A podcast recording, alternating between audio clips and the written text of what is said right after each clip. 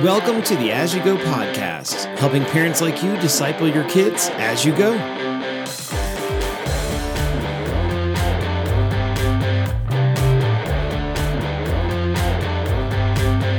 This is the As You Go podcast family devotion. I'm Matt Funk, pastor of Aspen Grove Church in Parker, Colorado. As a quick reminder, this family devotion comes directly from our sermon on Sunday, which you can also hear in its entirety right here on As You Go. In our current series called Stand Firm, we've been studying the New Testament letter of 1 Thessalonians. This letter was written by Paul to the Christians at a city called Thessalonica to encourage them to stand firm in their faith. Truthfully, they were doing great, and Paul really didn't have much to correct them for. And yet, as we get into chapter 4, even though the Thessalonians have achieved so much, Paul tells them to do more. Well, how is that possible? Well, to find out, let's go. Okay, let's go, go, go, go, go. How much is enough? Well, I guess it depends on what we're talking about, doesn't it? If we're talking about homework or trips to the dentist, well, even just a little feels like more than enough. But what about good things? How much is enough of some of your favorite things? For example, how many squishmallows is enough? Or how many Lego sets is enough? Or how many video games are enough? If you could have any amount of whatever your favorite thing is, how much would be enough?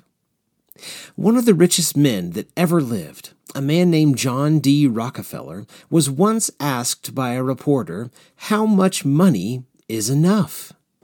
He had more money than just about anyone who had ever lived. And yet, when he was asked how much money is enough, Rockefeller simply replied, just a little more.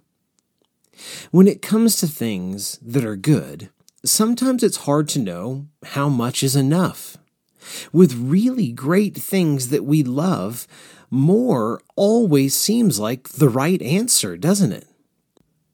It's hard to imagine ever having too much of a really great thing.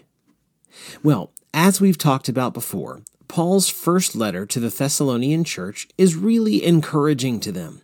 They have been doing really well.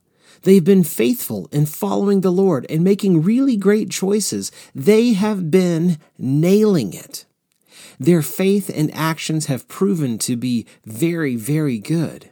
And yet, Paul has this to say to them. Let's read 1 Thessalonians chapter 4 verse 1, our verse of the day. Paul says, Finally then, brothers, we ask and urge you in the Lord Jesus that as you received from us how you ought to walk and to please God, just as you are doing, that you do so more and more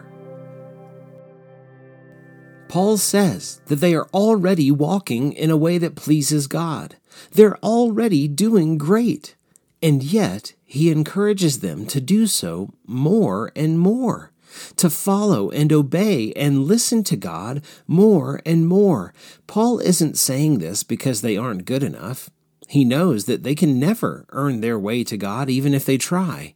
No, Paul encourages them to live in a way that pleases God more and more because God is so good, there is always more for them to enjoy. Because God is so holy, there is always room for them to improve. Because God is so infinitely wonderful and wise and strong, there is always more for them to pursue from Him.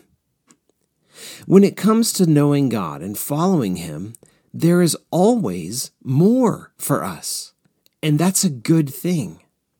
We can joyfully seek Him for our whole lives, and there is always more for us to discover, more ways for us to improve, more grace for our failures, more exciting things to learn and find, because God is so good that we will never get enough of Him.